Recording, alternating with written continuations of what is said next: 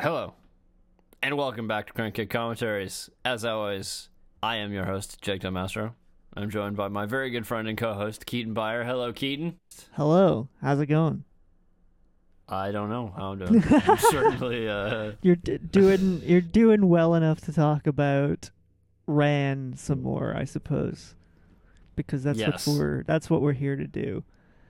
Um, yes. I noticed that you've deleted my any crane kick news bullet point, so I just wanted to sneak that in there. Any um, I mean, that's because it's dumb uh, that you're asking me there's news when you know whether or not there's news or not, well, just do you have any though? and clearly there's no news. Oh, okay, cool. Uh, just checking. No, and you should cut out this entire segment. Okay, I'll think about it. So, do you want to do you want to just give us a quick a brief recap of what we talked about last week? Yeah. So what did we talk about last week? So we talked about what happens in the movie. We summarized it, which took a while. Only what, Yeah. 20 minutes? Oh yeah, yeah, it's not too bad. Um, we talked about uh, sort of how they shot it. We talked about our uh, initial reactions. That warlord. Yeah, we talked about uh, the real life quote unquote basis for uh, Ran. Um, Yeah, what was his real name? life Uh, because obviously he's somewhat legendary, right? Yeah, well, it's real life in the sense that the film had actually nothing to do with him whatsoever except for the parable well, of it the was three based arrows. vaguely on a guy who definitely existed, but who has several legendary stories about him. yeah, probably didn't do the thing that the film was based off of, but that's neither here nor there. exactly. The point is, it's an epic film by Akira Kurosawa. And it's not alone, but it is maybe the best. You think this? You would say that this is the best Kurosawa film in your opinion? well, the best epic one. the best epic one. Yeah, yeah, for sure. This is the most epic of of them. The, Of the Yeah. ones that I've seen, I haven't seen all of his films actually, so Mhm. I don't know that I could fully say that. So this ep- this episode's gonna be pretty Kurosawa heavy. Um, Mm-hmm. Well, I mean, I should hope so. yeah, exactly. Which is a good thing. I don't mean that in a bad way at all. That's uh, that's the Yeah. point of this episode. So we're gonna talk a little bit about it- his backstory, I- and you know, this is not.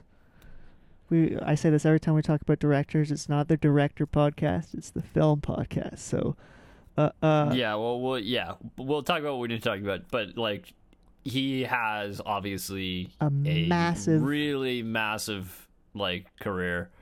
Uh, made plenty of movies. yeah, Um, and he's one of the most you know legendary, fucking true legend directors of all time. So, you know, exactly. So we're not gonna we're not gonna be able to cover his whole fucking uh, uh, uh, backstory in the yeah, in the lead not up like to this we film. vaguely attempted to do with Stanley Kubrick, which was somewhat of a disaster. yeah. Well, you know, we did okay. no, actually. we definitely did. It, it helps that he didn't do that many movies. Yeah, exactly. Kurosawa, however, did a lot of movies, Yeah, exactly. so it would be a little bit more intense. But yeah, so we're gonna we're gonna go through that a bit, and then kind of how that leads into the the production of of Ran.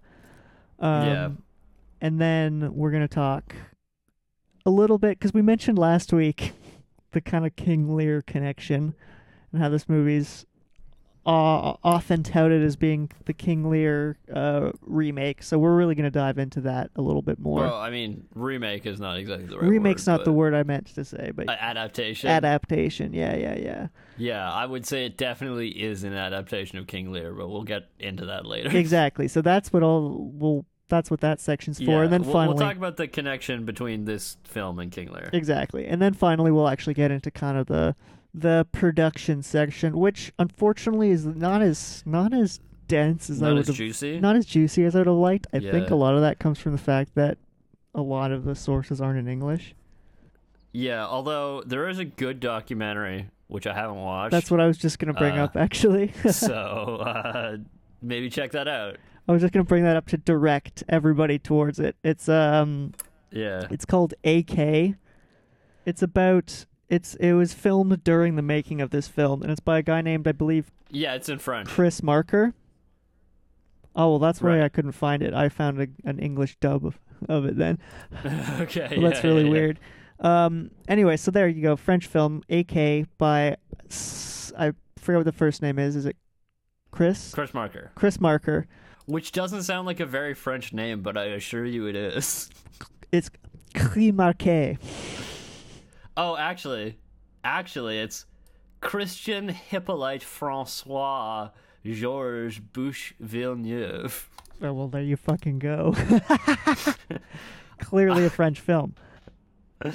Anyway, that Well, film that- that's right, yeah, exactly. that is that is sometimes said the best making of film of all time. Although it's not, from what I understand, exactly um, a film about the making of Ran.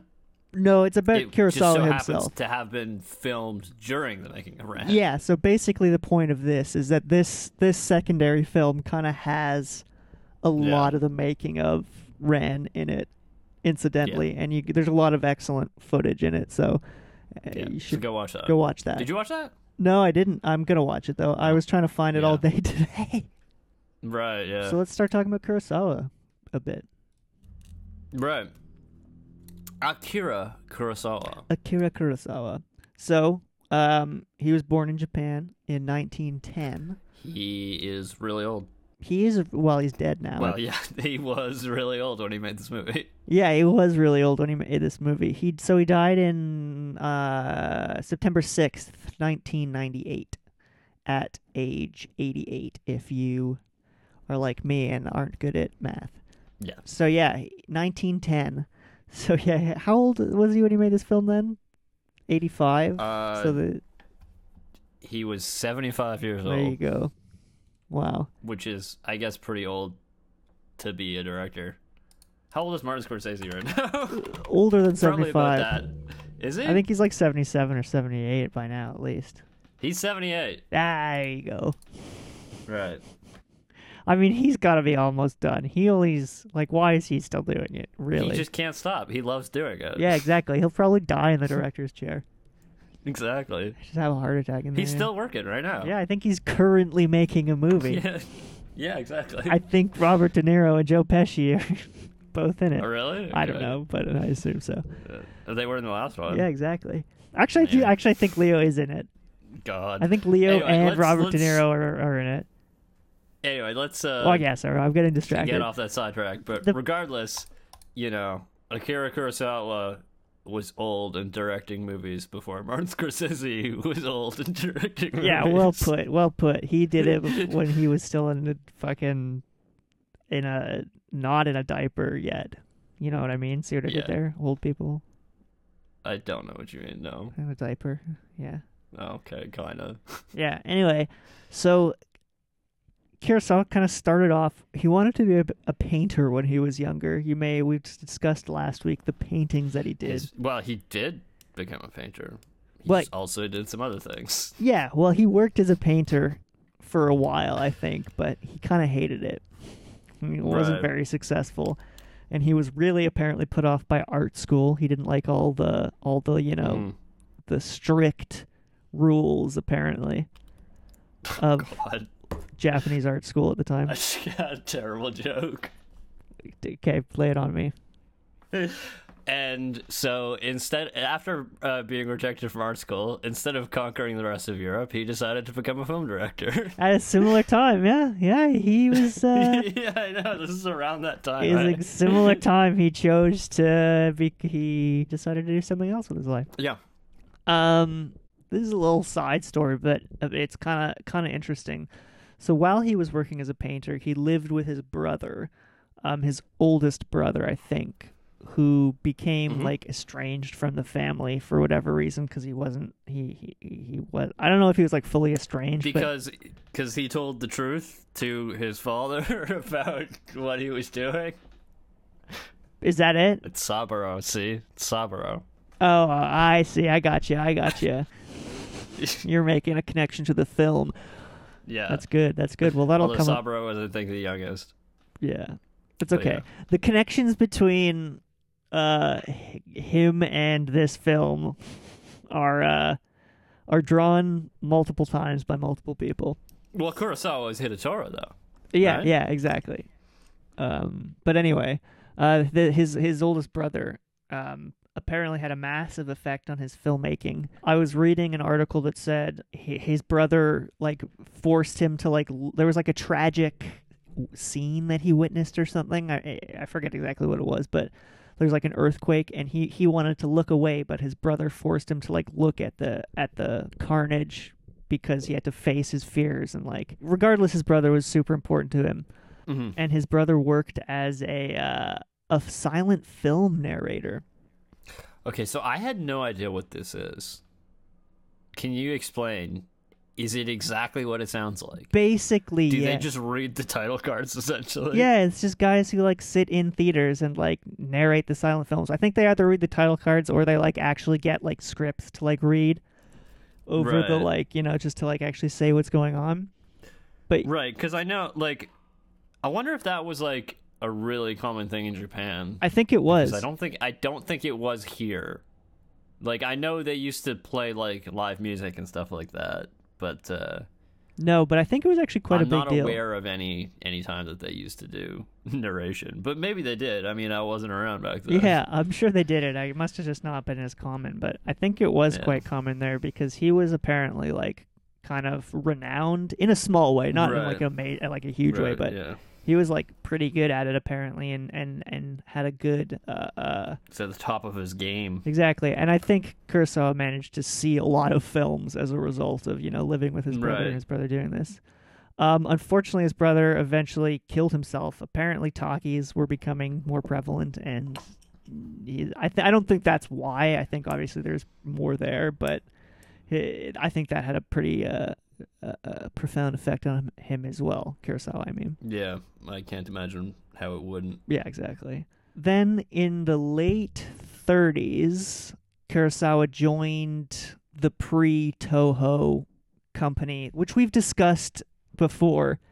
Um, so I'm not going to get into all the Toho stuff today. Right. So, but there was a company that became Toho. Yeah, it was a pre Toho company. If you want to know more about Yeah. that, go listen to our Godzilla Yeah. episode. But yeah, basically, just to recap, Toho is basically Japanese Disney. Yeah.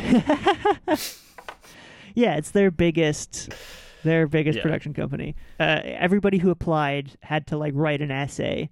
A- Apparently, he, did, he had never shown any interest in making films before this, but he he he uh, at 25 he wanted to get a job at Toho, so he wrote this essay, and it it, it, it apparently caught the attention of this uh, this guy who worked there who liked liked it a lot, really liked him. So he hired him and he shot up the ranks to uh, the rank of assistant director pretty quickly. So, so around this, this was in the 1930s. Yeah, this was like the late 30s, early 40s. Right. So then, of course, there's the war and all that. Did uh, what was Kurosawa involved in the war? Not it di- like it. It didn't seem. I think again in the Godzilla episode, I think we talked a bit about how Toho was involved in propaganda films. Right. So, but um, It doesn't seem like, he served. Kurosawa didn't go fight in the Pacific. Doesn't seem like he actually served. He didn't. He didn't go fight against Rod Serling. No, it doesn't seem like it. Luckily, Yeah. Anyway, his first film that he actually like directed was released during the war. It was 1943. It was an action film called Shanshiro Sugata. I've never seen it. Have you seen it? No, I've not seen it. It's like I assume it's rather obscure. yeah, yeah. It's it's I don't think it's like directly a propaganda film, but I think it's like there's like h- It's, elements definitely not anti-Japanese. Exactly, We'll exactly. put it that way. Um, so after he made this film, he was a little bit disappointed by like how much he made from it as director. So his colleague, the guy, I totally blanking on his name, um, but the guy who like hired him at Toho, basically was like, you have to get a writing credit. Always get a writing credit. right. So you can uh, you can get royalties. Exactly. So I mean, it's kind of weird that the director wouldn't, but whatever. whatever. I don't know. That's Also, I guess if there's an adaptation, then they need to pay you too. Where you don't need to pay the director in that case. I mean, do you think you think William Shakespeare got a royalty for this movie? I don't know. but yeah. They probably threw some pennies on his grave. Yeah, exactly. Yeah, so he uh he he took that to heart, I guess, that advice. So he started he started like writing or co-writing at least most of his films. I think basically all of his films and even he He even co-wrote some films that he didn't direct for other people. Right, yeah. Uh, So yeah. Take that to heart, listeners. Yeah. Always get a writing Get credit. the writing credit. Get I learned that from uh, Robbie Robertson. yeah. Okay. uh, Not let's in a good go way. Down that road. Not in a but, good uh, way yeah. though. We'll talk. We'll talk about him when we talk about the last waltz. Yeah, when we finally get to the last waltz. Um, but yeah, so o- obviously Kurosawa during the war battled with the Japanese censor s- to get his vision through. Mhm. After the war, he battled with the American censors to get his vision through. But he seems to have had a better go go of it with the uh, American censors, and he seemed to think that they were a little bit more uh, uh, forgiving generally. But he does the film The Drunken Angel in 1948, uh, and he casts his longtime, I'm gonna say, compatriot Toshiro Mifune. Ah, yes. Toshiro Mifune. That's a huge, uh, you know, partnership right there. Yeah, so Toshiro Mifune is probably the star of like the majority of uh two Kurosawa films. Yeah, I think it's 16 films he's the star of, which yeah. is obscene. Yes, definitely. some Um, some more more famous than others, but you know, But yeah, like most of the uh most well-known ones like Yojimbo, uh Seven Samurai, Rashomon, etc. basically every well-known one So except for that's this one. Toshiro Mifune. Yeah. Uh, was he in Kagamusha? I think so, yeah. Check though, just so I'm not. Yeah. It does not appear like he was in Kegamusha, no. Huh. I mean, he definitely wasn't the star of that movie. No, no, no, but I, I thought at least he might have been in it. Yeah. Anyway, he was supposed Yeah. to be the star of this movie as we briefly mentioned last week. well, he was supposed to be um, uh, Hidetaro, right? Yeah, exactly. S- But I I really looked into it. I c- couldn't figure out why he wasn't cast. Why he couldn't do it? yeah, Well, he was probably busy doing something else. yeah, yeah, maybe. So if anyone knows, send us a send us a Well, let me let me look at his filmography. send us This a movie line. came out in 1985. Yeah, filming it in they filmed for 10 months. We'll get into that more so obviously later. Okay, it seems like he was doing stuff during the period. Well, I'm sure he was doing stuff, but So I don't know. I don't know enough about it to Yeah. really say whether or not he was. Yeah. So he kind of uh, really started getting a, uh uh you know a name for himself, Kurosawa. I mean, when surprisingly his film Rashomon won the Golden Mhm. Lion at the Venice Film Festival, um, and I say surprisingly is because he didn't enter it. Yeah. Also, I think surprisingly to like him, in in the sense that like I think this is a consistent sort of thing throughout Kurosawa's career, where like he's he's somewhat underappreciated in his own country. I think. Yeah. Yeah, and he Um, he I think he shows a bit of disdain for Japanese press Yeah. quite Uh, Oh. Like often. because I think that there was a whole like um like controversy in Japan when th- when he won that award. oh, really? Yeah. because I didn't think he deserved it. Well, they well no they they didn't think like his film like represented like the Japanese like uh film industry very well or whatever. Oh, I see, I see. They're like, why didn't you look at all these other Japanese movies, right? Right, right, right. Yeah, but th- that's that's another thing that actually comes up a lot during his career, and we might even talk about about this movie because there are things that happen. Yeah, after exactly. was It, comes released. up his relationship with that that the Japanese The film Japanese industry. film industry. Yeah, Yeah, It, it's connected to. or I all mean, that. not necessarily the industry necessarily so much as like the uh the Japanese press more. yeah, I would yeah. say. I suppose that's true. I think Rashomon also. Sorry, I think Rashomon also stars. Uh, It does. Rashomon, he is the star of that film. Yeah, yeah. Well, yeah. um, Sort of ensemble, but Yeah, right, right. So basically, this is kind of his the beginning of his upward trajectory of success. Um, s- he makes that's because he makes his you know uh, his Sergio Leone trilogy and some other films uh, that some other people steal for some other stuff. So, uh, to be clear, the movie that Sergio Leone ripped off uh, was Yojimbo. I think didn't he also do Seven Samurai for something too? Well, Seven Samurai became the Magnificent Seven, but that wasn't. Uh, uh, th- that was not. Uh, oh, that wasn't Sergio Leone. Sergio Leone.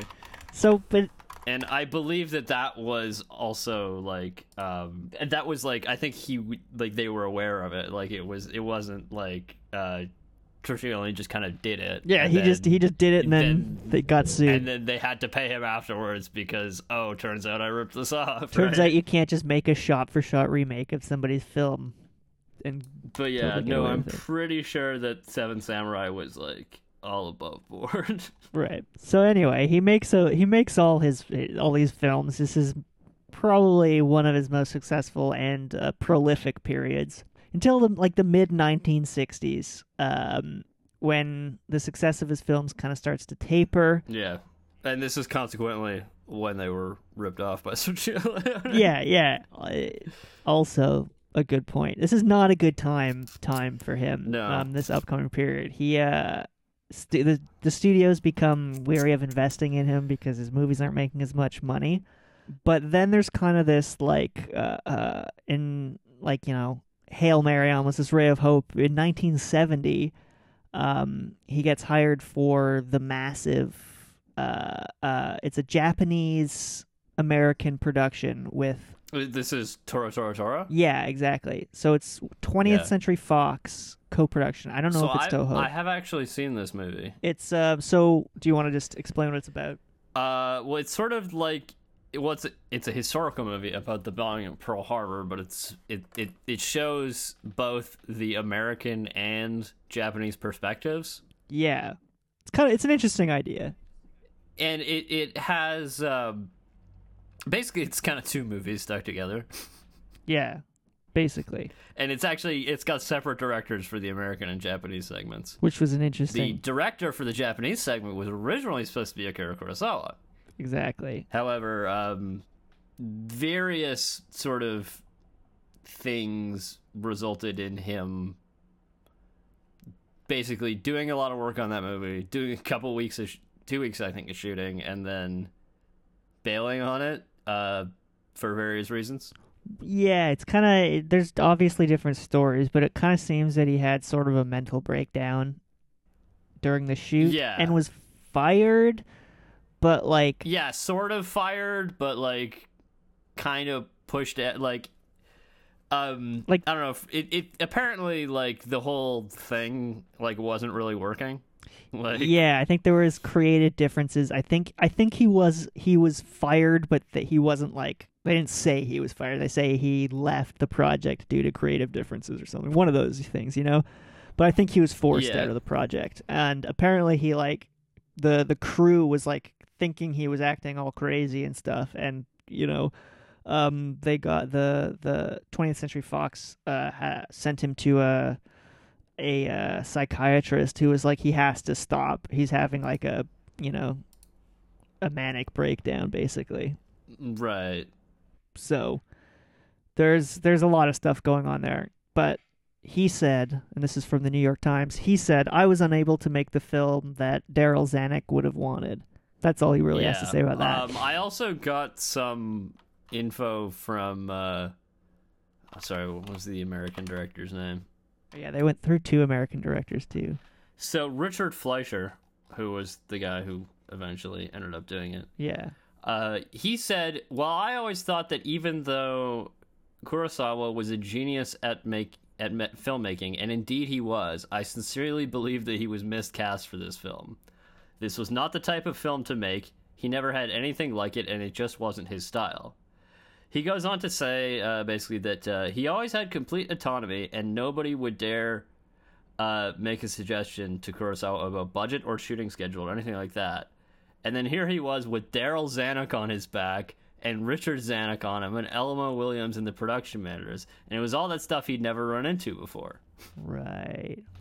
So like I don't know, part of it I think just has to do with also like This is his first American movie, right? Yeah, it's his first Definitely, Hollywood I think film. the industry works completely differently over there than it does in Japan. yeah, well, and he was also s- like it was. They were saying that like he knew his crew, and this was his first time Yeah. working in the American. They, you know, you know, first time working with all these people in a different industry.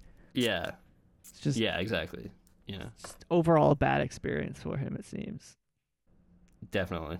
So that kind of fucked his career up a little bit. Yeah, Uh, he he he made a lower budget film kind of right after to prove that he could do it still Mhm. because he, like, you know he had made a lot of higher budget films that hadn't made as like had started to lose money or not made as much money and um so he wanted to make a a, a film on a low budget under a million dollars for in under 28 days and he did but it tanked at the box office um so it kind of did not help the situation at all And wh- which film was this? uh, I don't remember the name, but it was the one. Dodis Yeah, that's it, that's it. Gadan? Yeah, that's it. Dode Sukadin. but it's got an interesting painted movie poster by Akira Kurosawa. yeah, yeah. Um, I think that was actually one of his first color films, if not it is his his, first color film. first in color. So there you go. Well, unless you count Toro Toro Toro, Yeah, which he worked on but didn't complete. yeah. Um, so yeah, so that film did not do well at the box office, and then he so he's quite candid about the fact that he attempted suicide in 1971. Um, do you want to read what he said in the New York Times about that? Yeah, he says, I think I was suffering from some kind of neurosis. I had a bad case of gallstones, and it wasn't until long afterwards that I was diagnosed and successfully operated. I didn't realize until after the surgery that I had been in pain for years and it had been affecting my spirits. I was very foolish. Letters and telegrams came from all over the world. There were offers from children to help finance my films, and I realized I had committed a terrible error. That's pretty sweet. That last thing about offers Yeah, that from children is. to help finance his films, but so it, it's good that he uh, he uh, had that quick kind of change of heart there about that. Yeah, But definitely. point being, it was not a good period. It was a dark period. No, Um, no, it definitely was uh, not a but but sort of in the meantime, where he, he had been having sort of his career hadn't been doing well. He'd be having like sort of personal trauma. Like um, his films were like consistently being enjoyed, at least in the West, by a bunch of people who like would go on to become like Hollywood bigwigs and things, right? oh Like, yeah, yeah, yeah. so like like you know famous directors like you know George Lucas or like uh, Sergio Leone as we previously mentioned. Yeah. Um, uh, Steven Spielberg, uh, Martin Scorsese, who we've mentioned, who we just mentioned, but not in connection to Yeah, yeah, Kurosawa. yeah. But the point being, all these But- guys. But the point, uh, yeah, and Francis Ford Coppola, all these guys were watching these Sorry, who? Kurosawa movies. Sorry, Sorry, who was that last? Francis Ford Coppola. Sorry, who's that? Okay, never mind. Never mind. Uh, so anyway, they're they're. I know where you're going with this. We'll make that joke when we get there. um, anyway, um, so they've all been like watching these Akira Kurosawa movies and like loving them, like while you know he can't get a film made. Yeah, so it's this You know really what I mean? weird thing. Like, yeah, he's like he's famous among directors, Western directors, and among filmmakers as being like one of the greatest filmmakers of his generation, basically. And Mhm. yet he Yeah, he yeah. can't he can't secure funding to make his, the big films he wants to make yeah, so f- finally after his like this kind of like rough period he gets the excited soviet backing i'm gonna put it because they seem to really want to back give him some money yeah. the soviets Mhm. so they do and he makes the film der su uzala Uzula Urzawa is is that in Japanese or is that in Russian? i don't know. have no idea i've never seen that film i never heard of that film until today but I think this was kind of the turning point for him. It starts things start going a little bit better for him here, but Okay, it is in Japanese. there you go. So this is right after he he makes this film, I believe in 1975 or Yeah. 6. I'm just gonna assume that the movie didn't make any money yeah, uh, I mean, who knows? because it's just a Soviet movie and they work completely differently. and but, you know, they gave him money to make a film, so good for good for them. Um, Yeah. And this is when he starts planning Ran. Yes, when he's thinking of these Japanese daimyos of, of old. And uh, so- Yes, exactly. So then 1977 rolls around, 1977, and our our the our a good very big year for Akira Kurosawa, or at least, you know. yeah, indeed for the connections to him. So as you just mentioned, Yeah. our, our our friend uh, George Lucas uh, made a lot of money in 1977.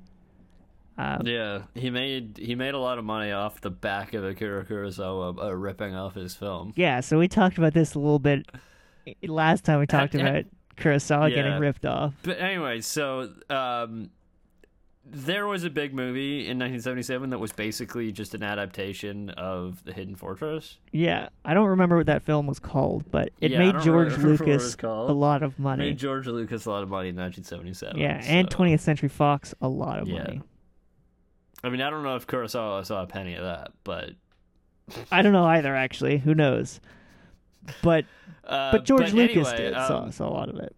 George Lucas did, and I I believe he got in touch with Kurosawa, right? Yeah, exactly. He like arranged a meeting with him, and he basically was like, "It ha- we have to like." He said what you just said, like, "We all love you. You have to make. we Yeah, have to pay for exactly. you to make a film." So he basically he leveraged his his clout at uh, 20th Century Fox to get them to finance uh, Kagamusha Yes. and he got his buddy, um, Nick Cage's uncle, to co-produce it. Oh, Nick Cage's, Cage's uncle, I should mention, the guy who uh, uh, directed Apocalypse Now. Yeah. Yeah. Um. So he, yeah. he- So Nick Cage's uncle is co-producing the film, uh, and and I don't know if George Lucas produces it, but he basically is the reason that it gets made. So good work, George Yeah. Lucas. I mean, bad work for stealing his movie originally, but you know, it's, Well, I mean, I mean, I don't know. Like, I would say that, like, you know, I mean, I don't know if, uh, although William Shakespeare is dead, so that's another thing. It's like, I don't know if this movie paid money to William Shakespeare. But yeah. I mean, would it say, w- definitely would have had to if you were alive. you know, had William Shakespeare been alive, maybe they should have. But yeah, they they they would it would be definitely be part of the conversation if if he was alive. yeah, yeah. But I, I, anyway, all, all I'm saying is like that movie, which shall not be named, is like probably less like the Hidden Fortress than this movie is like King Lear. Yeah, absolutely. This movie's a lot more like King Lear than George Lucas's 1977 uh, epic is like uh, The Hidden Fortress. Yeah. Yeah. How can you call it an epic? It's not even three hours. Well, it's the first part of an epic. Right. Okay. I see. It itself, I suppose, is not quite an epic. Um, anyway, let's not go down that goddamn rabbit hole because we have and Yeah. will if we don't stop ourselves now. Yeah. So- And don't even get me started. No! On fucking. You got J.K. yourself Abrams. started. How did you get yourself started? Because you mentioned the fact that it was a rabbit hole that I Oh, could go down there. God. All Don't right, even let's- peer down it. I'm filling it in with cement right now. So the success of Kagamusha, which I don't, Which is a great movie, by the way. yeah, I haven't seen it in a long time, but I do recall watching it in high school and really liking it. Yeah, I mean, I I prefer Ran, but Kagamusha is also really good. Kagamusha, he, I think he basically described Kagamusha as like preparation for Ran. So it's Yeah, an epic Like, as well. yeah, yeah, It's a, in a similar vein, it's not as epic. right? There's not as many extras. Yeah. So to to jump back in time a little bit, as we mentioned, he wrote the script in 1976. And as again as we mentioned last week, he began this is when he began painting his storyboard images Yeah, cuz I think he was doing it because he thought the film might never get made and he just wanted to visualize it. right. Also, that's a great way to visualize a film. That's an amazing Yeah, way to that's- visualize a film. It makes me wish I could paint or draw or do anything visually artistic. But he starts doing that, and he, he basically every shot, I think. Yeah, I mean they're very they're they're very impressionistic. I well, would say. that's actually funny you should mention that uh, that's why he didn't really get on at in like art school because apparently like Oh, he was very okay. impressionistic and like at the time it was not like the style you know in uh, japan apparently Japan, at least, yeah, definitely was not that. So anyway, so he's he's writing the script. He's made all these paintings, but he's not really sure if it's gonna happen yeah because I don't know. I think he's realized at this point that this movie's gonna cost a lot of money. Yep. Yep. I think he, he, he in fact he knows that it's gonna be the most expensive film in Japanese history. so that's a hell of a thing. Which is kind of ridiculous that at that time, that was only eleven million dollars. Yeah, it is. Is the most expensive. I mean, I guess it was probably cheaper to make something in Japan than it was to make something in like the U.S. Yeah, I don't know. I really don't know. Probably. Like it seems like it has to have been if that only cost Okay, what's a eleven big million movie dollars. in 1985? A big movie in nineteen eighty five. 1985 in film. Okay, actually, let's say Top Gun because that was the next year, wasn't it? That was eighty six or seven, yeah. Top Gun 1986. So roughly the same era.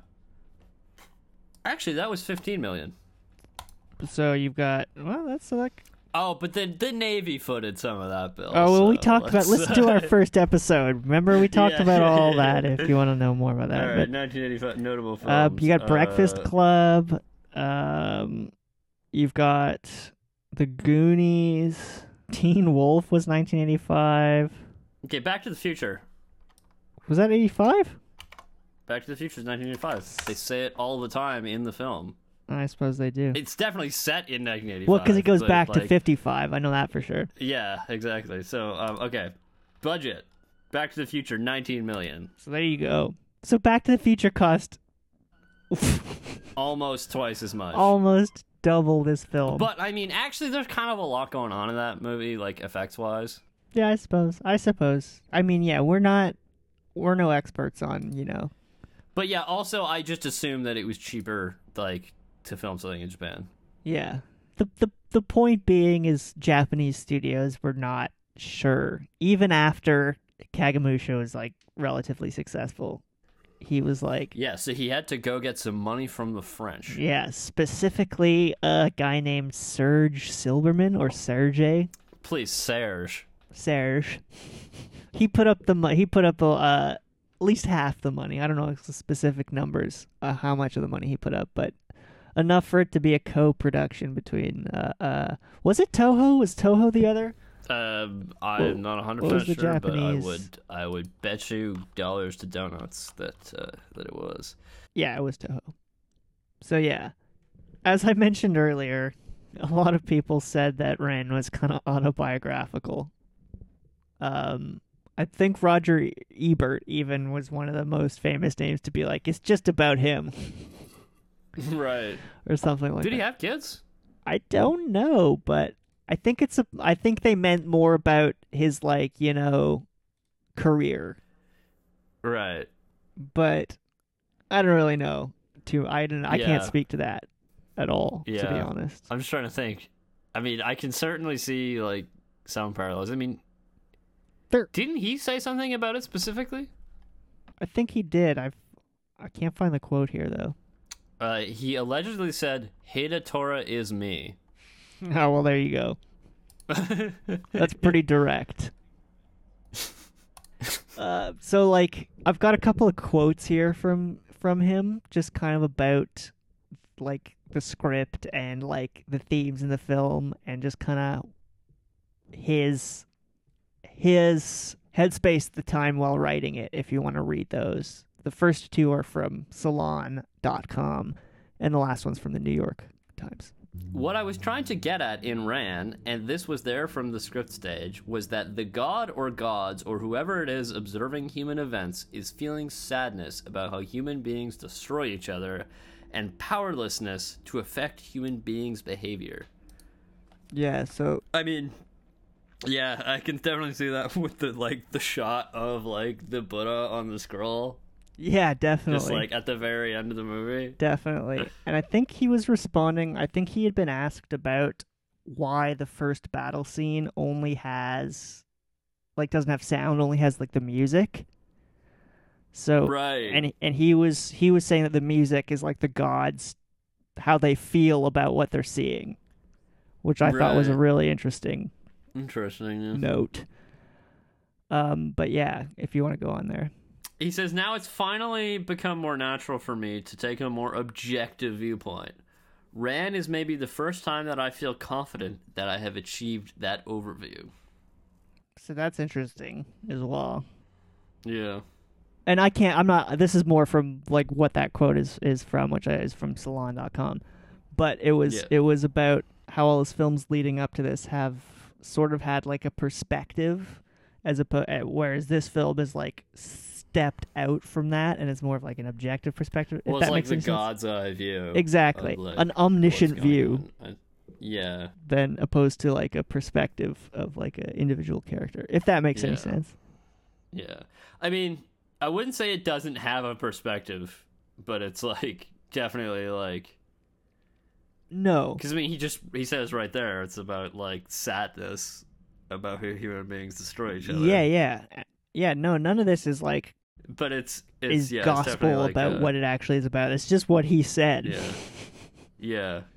I mean, and I, I also feel like that kind of viewpoint makes a lot of sense for the kind of like epic film that it is, with kind of like, you know, there is a main character. Like Hidetoro is definitely like the main character, but it's like, you know, it, kind of has like a ensemble. you know what Yeah, I mean? and the storytelling doesn't really seem invested in any one corner character or anything Yeah. or yeah It's very- but it's like it overarching. yeah it uh and you know it, the way that it's it's shot also like reinforces that where like you know as i was saying in the last episode Yeah, uh how how it's everything is shot from like really far away you know what I mean? exactly. yeah. Kind of gives it that f- almost flat look. yeah yeah yeah but also like there's there's a certain distance between like the events that are happening and the viewpoint you know what I mean? Right, right. It does kind of give you that And, like, I'm literally saying there's distance, but Yeah. that also like meshes with like the figurative distance that I think he's yeah, yeah. totally. you know, kind of like the perspective of like uh some kind of omniscient being. Exactly. It's actually it's very well done. Surprisingly, Akira It Kurosawa. just it does, does it surprise you that Akira Kurosawa knows how to make a fucking su- movie? surprisingly, he did a good job making this film. Yeah. That may shock you. that may shock you. But yeah, like uh he seemed like an intense guy. oh yeah, 100%. Like this last quote kind of goes to show how like this whole film has got a very intense message. All the technological progress of these last years has only taught human beings how to kill more of each other faster. It's very difficult to retain a sanguine outlook on life under such circumstances. Well, that's a very downer attitude. Yeah, yeah. It's a bit downer. I think he's he seems pretty intense again. yeah, no, I mean, we will talk more about his sort of intensity on set, I think, as well. Yeah, yeah. And um But yeah. So this is kind of the point when last week we spoke about the warlord Mori Matanari. Yeah. He this is when, you know, he comes into the the, the scene. Uh, but as since we've already talked about that, we can kind of move on. So sorry. So we are uh, going to talk about another another warlord of of old, uh, but this time about the sort of pseudo historical uh, warlord of the eighth century, King Lear of Britain. oh, King Lear, you fool!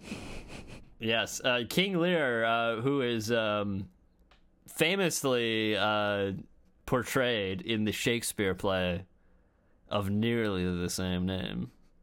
I say nearly because Lear is spelled with an I.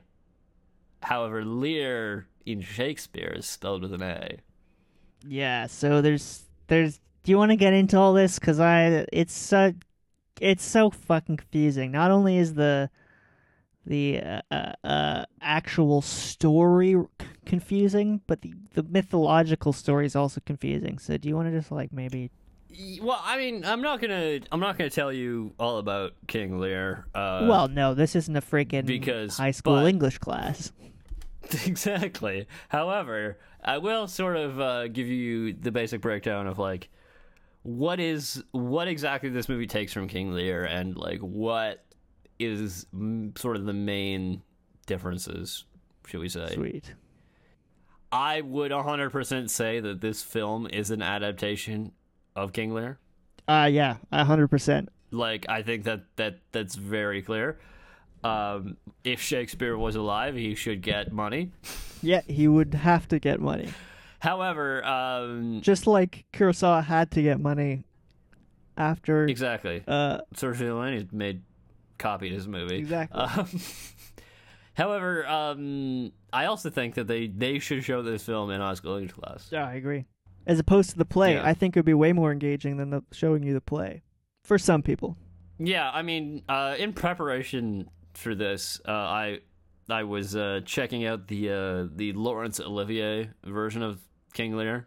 yeah, that's Um, also two hours and 36 minutes. yeah, uh, which uh, interestingly enough also has John Hurt playing the fool. Sick. um, which is cool. So I would say that between this and King Lear, King Lear is actually harder to follow. yeah, I think. absolutely. Than this, there's more going on. Like this is sort of a stripped down, simplified King Lear. absolutely. King Lear has like three other subplots that are almost as confusing as this one, if not more confusing than the main plot, because they're Yeah. subplots. So I mean, as far as like analogs go, like you have four, like well, five if you include the Fool, like uh, And you just very very well you direct- should. Yeah, no, you will. Uh, but five very direct like analogs in this movie. Yeah. Um, so like you have uh, Hidatora, who is obviously King Lear. Yeah. You have um, sorry, I just this is gonna take me a second because I have to remember all the names from King Lear. Ah, yeah. So you've got the Earl of Gloucester. Yeah, well, okay, so you have Taro, who is uh, Goneril, right? Yeah, Goneril. You have Jiro, who is basically um, uh, Regan, Regan. and you have Saburo, who is basically Cordelia. Then you have the Fool, who is the Fool. The Fool. Who, although who has a name in this film? Yes, yes, the Fool does not have a name, as far as I know, in King Lear. No, it's just Um, and then you basically have Tango, who is the Earl of Kent. yeah. Yeah. Oh, and uh, uh, who's uh Fujimaki? Lord Fujimaki is the king of France. Yeah, yeah, that's right. That's right. Uh, there's also a few like kind of sort of parallels. Like I think there's a blind guy at some point. yeah, there is. Uh, although there, yeah. So I will also say, like, in in Ran, I think like like Lady Kaeda, like I don't think there's a direct analog to her in in King Lear. No, it's just that other character. Is it? It's She's kind of like Edmund, but not 100%. yeah, exactly. She's like a kind of a mixture of characters almost slash Yeah. a creation of uh of her own. Yeah. But um so basically like I would say that King Lear and this movie start off the same and then they sort of diverge a little bit. And then But although at the end the- the end is the same. yeah, they come together The again. end result is exactly the yeah, same. it comes together like again. everybody dies in both of them. Yep. Okay? Yep. Spoilies. Yeah. Yes, it's a Shakespeare tragedy. Hint hint, everybody dies. If you what Shakespeare tragedy does not everybody die in? uh define everybody. Ev- Everybody of consequence. I guess the fool doesn't die in this. But anyway, uh, sort of. Um, so like this movie, like King Lear starts the exact same way, where King Lear's like, "I'm gonna divide my kingdom, my daughters," but he's like, "But you have to like prove to me that like you're, you know, that you love me, yeah. right?" Yeah, just show me before I how do you that. love me. And then the the first two daughters are like you know way over the You're top. fucking sycophantic, just fucking. They're sycophants, and then you know it gets down to Cordelia, and Cordelia's like, I don't know what to say, and then he's like, "Fuck you, you Well- don't love me. Fuck Well, you, you're banished." she specifically, she's like, basically. "I love you as much as a daughter should love a, her father." yeah, exactly. which is- but basically, I got nothing else to say after these sycophants. Yeah, exactly. Whereas I think like you know Saburo is a bit more aggressive in his like prote- uh, protesting. Yeah, the whole scenario is slightly different there, but But it's it's basically the same end result. And uh, so then Cordelia gets banished. Uh, but then uh, the King of France is like, "Well, I'll marry you." yeah, uh, and then Cordelia runs away with King of France, basically King of France Fujimaki. Yeah. you see. Fujimaki, King of Uh, France. and that's the last we see of her for a while.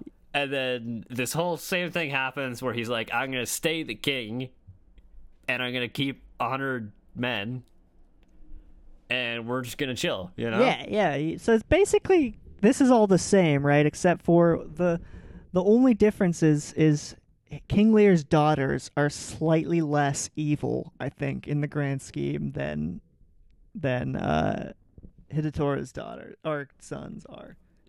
What is Taro really evil or is he just like really easily manipulated? Uh, I don't know. Okay, evil is the wrong word because I think even uh even Kurosawa has said no one's evil in this film. They all just have different perspectives or different motivations. Jiro is kind of sketchy. Jiro's but- the most evil. But also that also that also aligns sort of with one of the big differences in this movie and King Lear is that they're like as far as we know King Lear is a pretty good guy. Yeah, exactly. Like I mean, he is an absolute monarch and you know there's general sketchiness about that, but Shakespeare was writing at a time where that was a thing. Yeah, and so he's willing as to- far as we know, he's a good absolute monarch. And he's willing to, you know, banish his daughter for and hit one of his closest dudes for like almost no reason, but you know, But you know, he didn't murder a bunch of people, and he didn't gouge out anybody's eyes. no, he didn't. He did not gouge out anybody's eyes. In King Lear, but there were eyes gouged out, but he yeah, didn't. do in it. King Lear it was his enemies that did the eye gouging, not him. yeah. And so anyway, all the same shit happens. There's a bunch more convoluted things in King Lear. Uh, King Lear still basically ends up getting kicked out and having to like you know wander around with his uh, fool. Yeah, well, basically, the ol- the major difference there is they don't they don't try and kill him and every and all his guys, right? They just they just No. kick him out dur- during a storm, which is apparently just as bad when you're a king. Well, I mean, yeah, With exactly. no one but his fool. He only has a fool. And they kicked Exactly. him into the storm. but yeah, like pretty similar things happen, just like exactly how they happen is a little bit different. Anyway, they basically both end in a big battle, and this is the French are invading the English, except obviously in Shakespeare's version, the English win. Obviously, However, in Kurosawa's version, Fujimaki defeats the guys that are already Jiro and uh, yeah, etc. yeah. But the main themes, The main themes are the same, and everybody dies. yeah, everybody dies in more or less similar ways. Well, Wow. you know, surprisingly, there's like more suicide in the King Lear version You- More suicide. in in the Shakespeare version. Yeah. Yeah, well, that doesn't shock anyone. Well, I mean, well, I feel like. Well, you I suppose know, there's actually a in- fair in- amount in of this version, suicide. There's there's a there's a fair amount of implied, but it, I don't think that it actually happens. No, you see it once. right. His men do it. Yeah, actually, I don't know if that But Uh, what counts as happens in- suicide because they kill each other. It's more of like a Yeah. This is- a yeah. murder pact. Yeah, I'm not sure. I guess that's a suicide But, pact um, because you you s- you use the other person as a tool of death. Yeah, kind of. but anyway, uh, they all just get shot and shit. Yeah, they all And die. Decapitated. It doesn't go well for them. But like, anyway, it ends the same way. It starts the same way. There's some extra stuff in the middle in King Lear. Yeah, there's a lot of weird stuff with the Earl of Gloucester or whatever, or you know, Yeah, so there, there's no Earl of Gloucester really in in yeah, Ran. Yeah, the kind of Edmund and the Earl of Gloucester all kind of are mixed together slash don't exist. It's all Yeah. it's muddy, but Slash Lady Kayeda is that. yeah, exactly, exactly. So I don't know. The one thing I will say is when I was watching the version that I was watching, and whenever they said Edmund, because they were all dressed in a certain way, I kept thinking Edmund Blackadder wait, who's Edmund Blackadder? from Blackadder. Oh. Have you never seen Blackadder? Oh yeah, yeah, yeah, yeah, yeah, yeah, yeah, yeah, yeah, yeah. Oh my god, what a great fucking show! I I only seen it with you, I think. Have you only you dude? You gotta watch Blackadder. It's such a good fucking Rowan Atkinson at his peak. Oh yeah, well, I love I, I love the bean, so you know. Yeah. Oh my god. Uh, you should check it out. will. it's a great show. But yeah. Uh, what was I saying? Yeah. So Edmund doesn't really exist.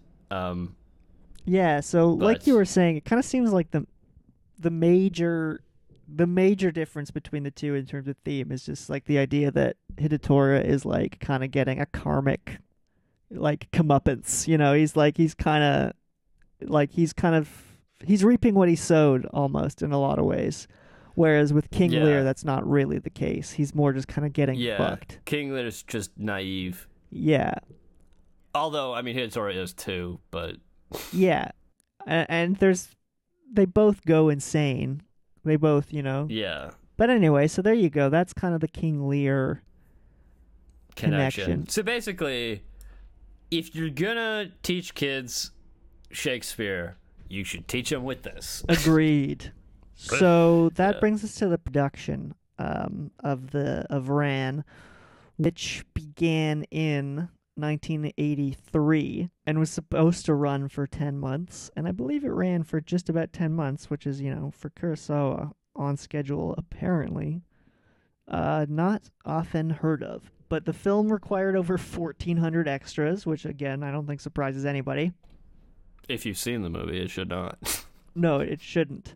So for the for the for the castles, because Kurosawa was a respected director, it, it seems like it's very like at this he, like there's a very weird double standard being applied to him like in japan at least well, they like his successes, but they're kind of like because he's theirs, they get to rip on him more so than anybody else. Almost, there's kind of exactly like that, you know what i mean it's I, dynamic. like i and he I doesn't mean, like it.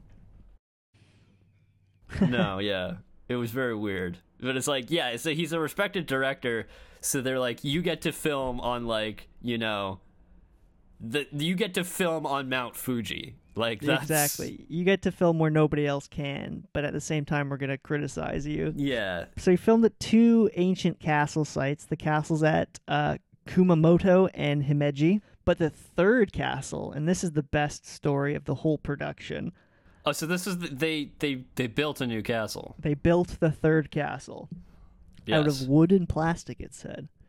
Um, And you know, it's really impressive that he filmed at these other two like actual castles, yeah. and this this one looks the same. Like this looks just as good Yeah, that, that it as the real deal. mixes in quite well. yeah, so that's impressive. Well, yeah, good set design. Yeah, I can only imagine what chunk of the budget this took. Probably Yeah. a big one, which whoever paid for it must have been fucking sweating for two reasons when they burned it down, one would assume. Yeah, well, I mean, the first thing that I can think of is like, you can only burn it down once. Damn fucking right. So, um, They get it if right. you don't get the shot right, you can't redo it. Yep. And the second thing is that once you burn it down, all the shots you've shot previously to that are locked in, so there's no chance of reshooting them ever. So you've got a bit of an issue there that if you fuck it up, you might fuck up the whole film, You might ruin one third of the movie, yeah. which is not good. no. Um, but luckily, he had three cameras rolling. Yep, which we talked about last week. So Yeah. There you go. That's why they did that shot in one take. Because they fucking burned down the castle that they built. Yeah. Well, this is kind of. Uh, remember what we were saying about Die Hard? About the helicopter shot? What were we saying about the helicopter shot? there were like a bunch of different cameras on that one shot. Oh, with the right. explosion on the top of the roof. Yeah, right. And like, I mean, they didn't destroy the entire building, but I, I imagine that that's a similar situation. where it's like we don't want to have to do this again. Yes, this is the most expensive shot in the film. Yeah, Get it right exactly. this one time. Yeah, it's like we have a helicopter and a bunch of explosives. This is going to cost a lot of movie money to do again. So, on top of all this, uh, as I mentioned earlier, he doesn't like. He's not necessarily known for keeping to schedule. no, Um, and apparently, he was extreme perfectionist when it came to natural shots. And there were stories of him delaying for days, sometimes weeks, to get the perfect cloud formations. well, I mean, you can watch this in the movie and see some of the shots of clouds with like the time lapses, and you're like, like they definitely spent a lot of time getting that shot right. and That's not something that's easy to like redo. Yeah, they filmed a lot of clouds for sure. It looks cool in the movie. But Time lapse Yeah. clouds. but on top of this, apparently there's he could improvise with other conditions, which is very dramatically read in that in this video that I sent you, which I will play on the I will put it into the episode. But if Let me watch you it. want to watch it, yeah. Throughout the following days, the battle between film and fog turns into guerrilla warfare. Sensei keeps his troops at the ready, even when visibility is nil. As soon as the weather clears up, he starts shooting. He sometimes improvises, making use of the mist to tie up with a smoke shot on a clear day. He is hacking his film out of the weather's brute matter, like a sculptor. Is he wearing a cowboy hat? Yeah, it looks like it. I assume that's him. I can't tell through the fog. I think that's him. Yeah, yeah. I'm pretty sure that's him. But yeah, that was a rather poetic. Um, Yeah, I think that was from AK. yeah, I think it was. Um, but uh, yeah, I mean, that's interesting. I mean, certainly, like if you're dealing with that much, like unpredictable weather, like you either figure out a way to use it or you just sh- don't shoot. Exactly. And I Yeah. think using it is a really I just figuring out how to improvise like that is really a Yeah, sign of like, a that's good certainly a- filmmaker. Well, yeah, because I mean, like, it's not only about like being able to produce the actual film, but it's being able to produce it like on like without wasting a lot of time or money and without your crew mutinying on you. yeah. Yeah, and I think people like let's say, I don't know, Kubrick were probably pretty close sometimes. sometimes. But I th- I think at least Kubrick was like good at if there was somebody who was going to mutiny, not hiring them for the next movie. You Yeah, know? yeah, he was really good at that.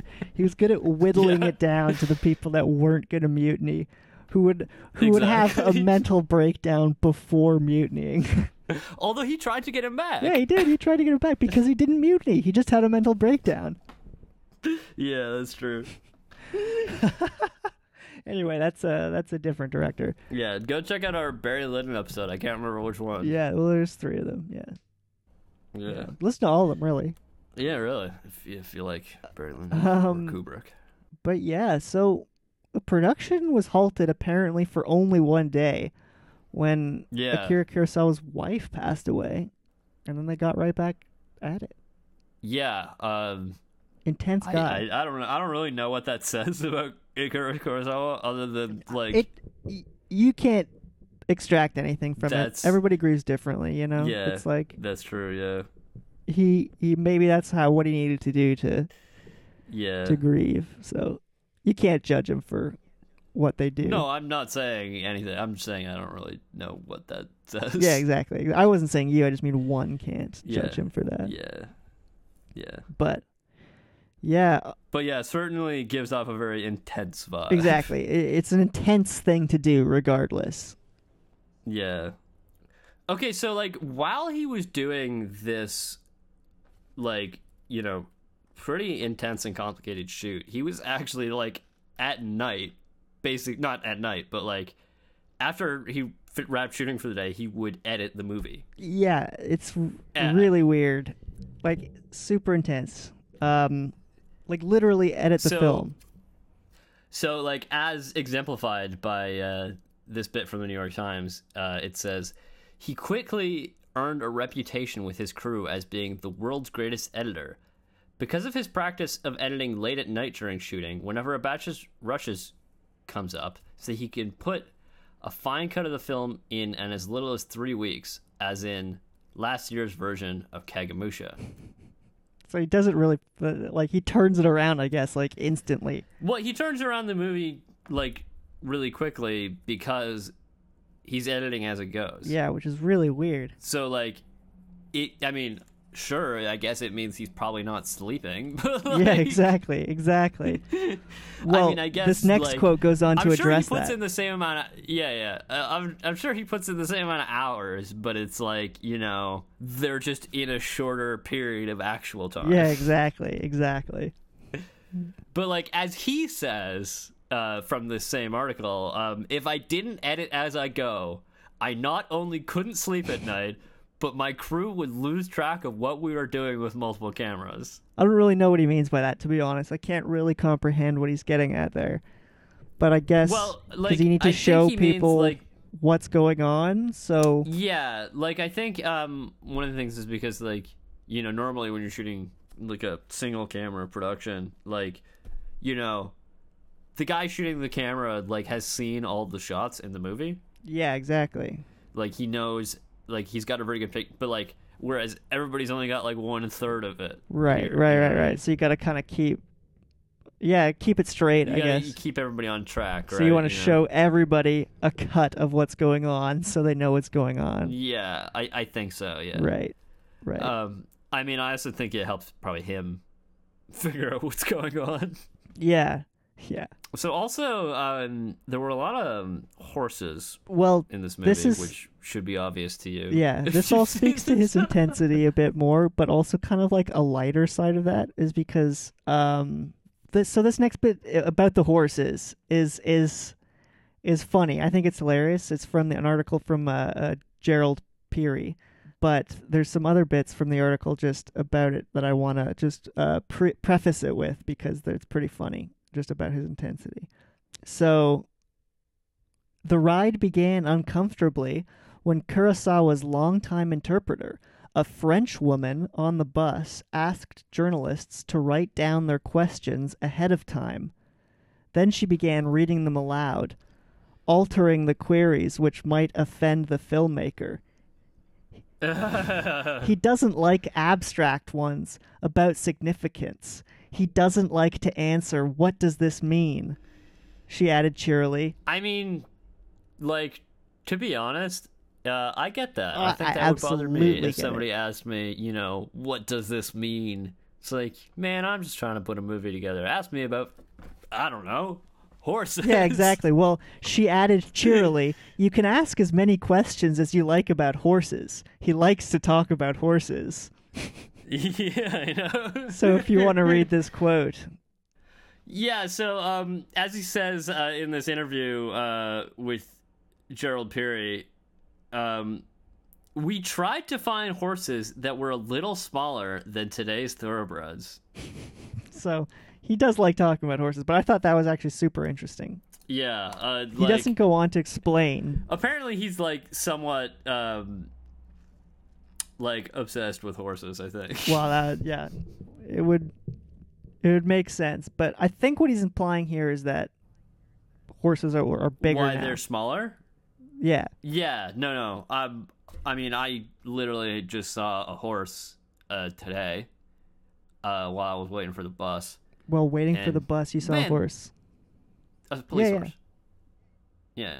Um, they're fucking huge. I don't know if police horses are like extra Are big. bred to be intimidatingly large. I think maybe they are, Maybe. but like this thing, like I horses are really fucking. They big, are and, huge, like, You man. know, They're but you can kind of see it in this this movie that the horses look like a little bit a smaller. little more uh, maneuverable. yeah, they're not riding on fucking cop horses like Yeah, like the one I saw today. yeah.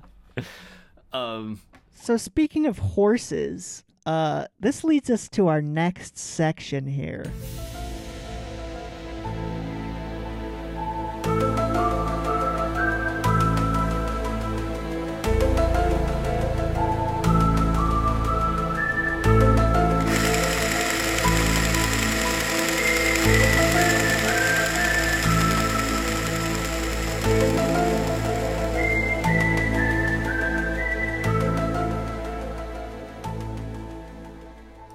Okay, so this is kind of cool. This is extremely cool. But do you want to introduce the So, section I- I before we think- get into it?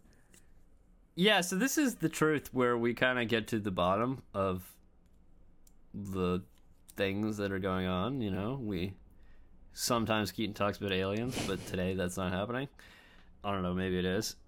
But today we're just talking about sort of behind the scenes, I think. Yeah, well, this is like because I thought we, we we talked a little bit about the uh, the the horses last week and like guys Yeah, falling I off think of I horses. specifically mentioned people falling off horses. Exactly, And the way they pull this off is actually interesting. it's so cool. And do you think you could you could explain that? Keith? Yeah, so that's what we're gonna do today. So, so basically, it's the scenes specifically where they have, uh, uh, uh, um, obviously from a distance.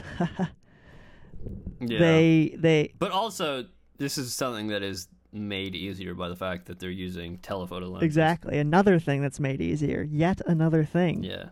So basically, what's in focus, I think, is uh, the or well, not necessarily what's in focus, but uh, in the background you have all of uh, Saburo's uh, riflemen or whatever um, in the Yeah. bushes, and then in the foreground you have the the horses' legs running past, and all and the guys falling off the horses onto the ground. It's a really brutal shot of like it shows Mhm. all these guys getting like That would just get mowed down. yeah you know, sh- basically. shot off their horses.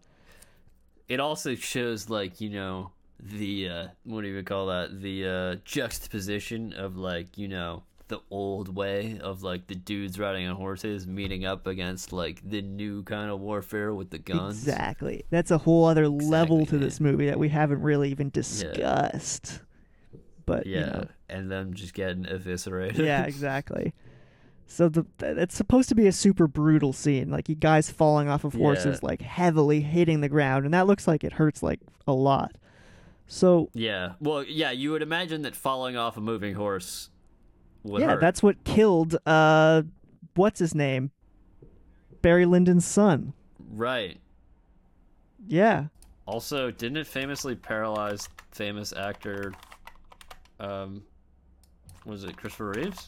was it Christopher? Oh yeah, Christopher Reeves. Yeah, Yeah. who was going to have a, a brain transplant surgery by that doctor, Dr. White. Oh shit! I forgot that we mentioned that. yeah. That we talked about brain transplant. Yeah, yeah. So that's Planet of the Apes. But uh, I'm getting sidetracked. What were we talking about? Oh, yeah. Falling off a moving So horse. what they how they actually shot it. Let me tell you now. I don't I hate to ruin the magic for you, but nobody fell off of a horse in that scene. Which is uh, yes. It was it was a clever trick of perspective. it's an incredibly clever trick. So basically, what they did is they got like a bunch of fucking balance beams. um, well, they're not really balance beams. They're like small platforms. yeah, they're like like a series of small rails that are like raised above the ground, and basically, yeah, like a scaffold. Basically. Yeah. and the costumed soldiers basically like straddled these things as if they were riding horses. Yeah. And then when when they at, at the, at the height that's just out of the frame. Yeah, so they're out of shot. They're out of the shot. So Yeah. when they called action, they had all the h- a bunch of guys on horseback run through like laneways in the uh in these Mm-hmm. kind of like balance beam scaffolding thingies, you know, um, that the guys are perching on. So as the horses ran through, the guys basically just f- threw themselves to the ground off of these things.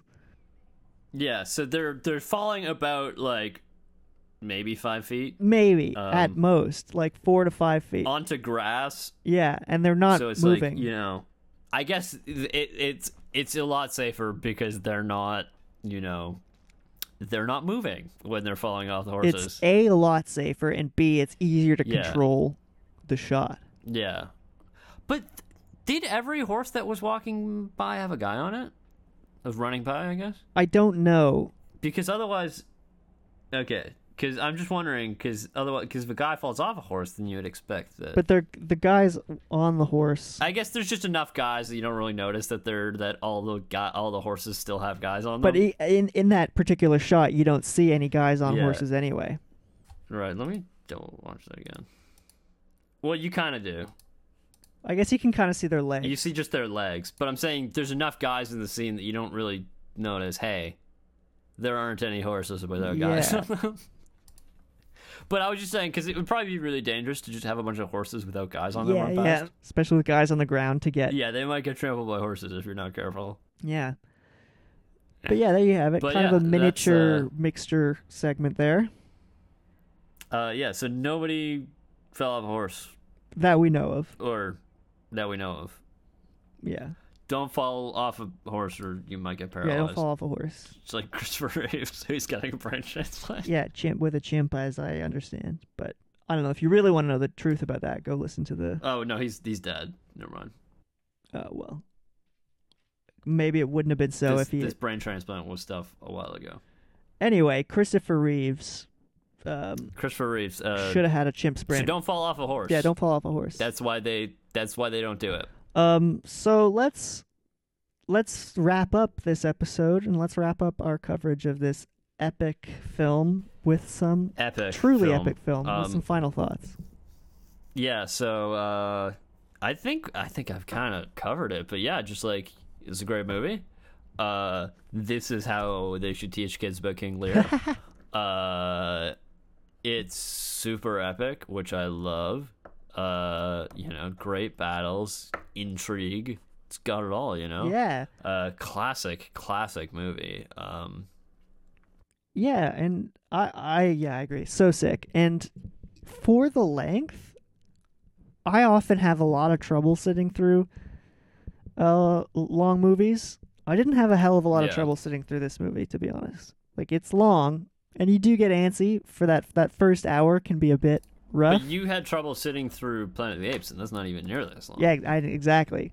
But Planet of the Apes was much slower paced, in my opinion. I think this film was much better paced. i just want to see do we want to talk a little bit about like uh the awards Oh yeah, well uh, there was the whole controversy about it not being in the Oscars, um, but that was more just a mix-up, wasn't it? well kind of Or is this kind of what we were talking about about the Japanese? it, it's kind of that so apparently like um so there's a couple things that happened so um it didn't get submitted as the um as best like foreign language Back film when it was foreign in- language film, what what is it now or what what do they call it it's uh, what do they call it now I don't know. it- It's not. They don't say foreign film anymore. well yeah but foreign best foreign language film was the category Yeah, and it was not submitted as the Japanese entry into that, allegedly because the like the Japanese like you know whoever decides that in Japan felt slighted by him allegedly because he didn't show up to the premiere. right. Um, so uh, that was because I mean I think definitely in 1985 definitely this could have won had it even had it just been submitted. Yeah, totally. There was kind of a uh, a, a, a campaign to get him nominated as dir- best director, which he was, I believe. He didn't win, but Yeah, so it was nominated for four Academy Awards, y- and it won yeah, one, it won for best Costume costume, design. design. Yeah, which I mean the costume design in this movie is fucking yeah, which is excellent. one How thing can we you doubt- didn't like- really talk about, but we should have. But you know, we didn't. we should we- have, but we don't really have the time. you know, to do we could have that. done three How parts. on can this. we say anything other than it's superlative? Yeah, yeah, exactly. They'd spent a long time on it. Let's just say that. Spent a long time doing some Yeah. really good work, which is why they won an Academy Yeah. Award. But yeah, there you go. But yeah, also it was uh, nominated for best director, uh, cinematography, and art direction. There you go.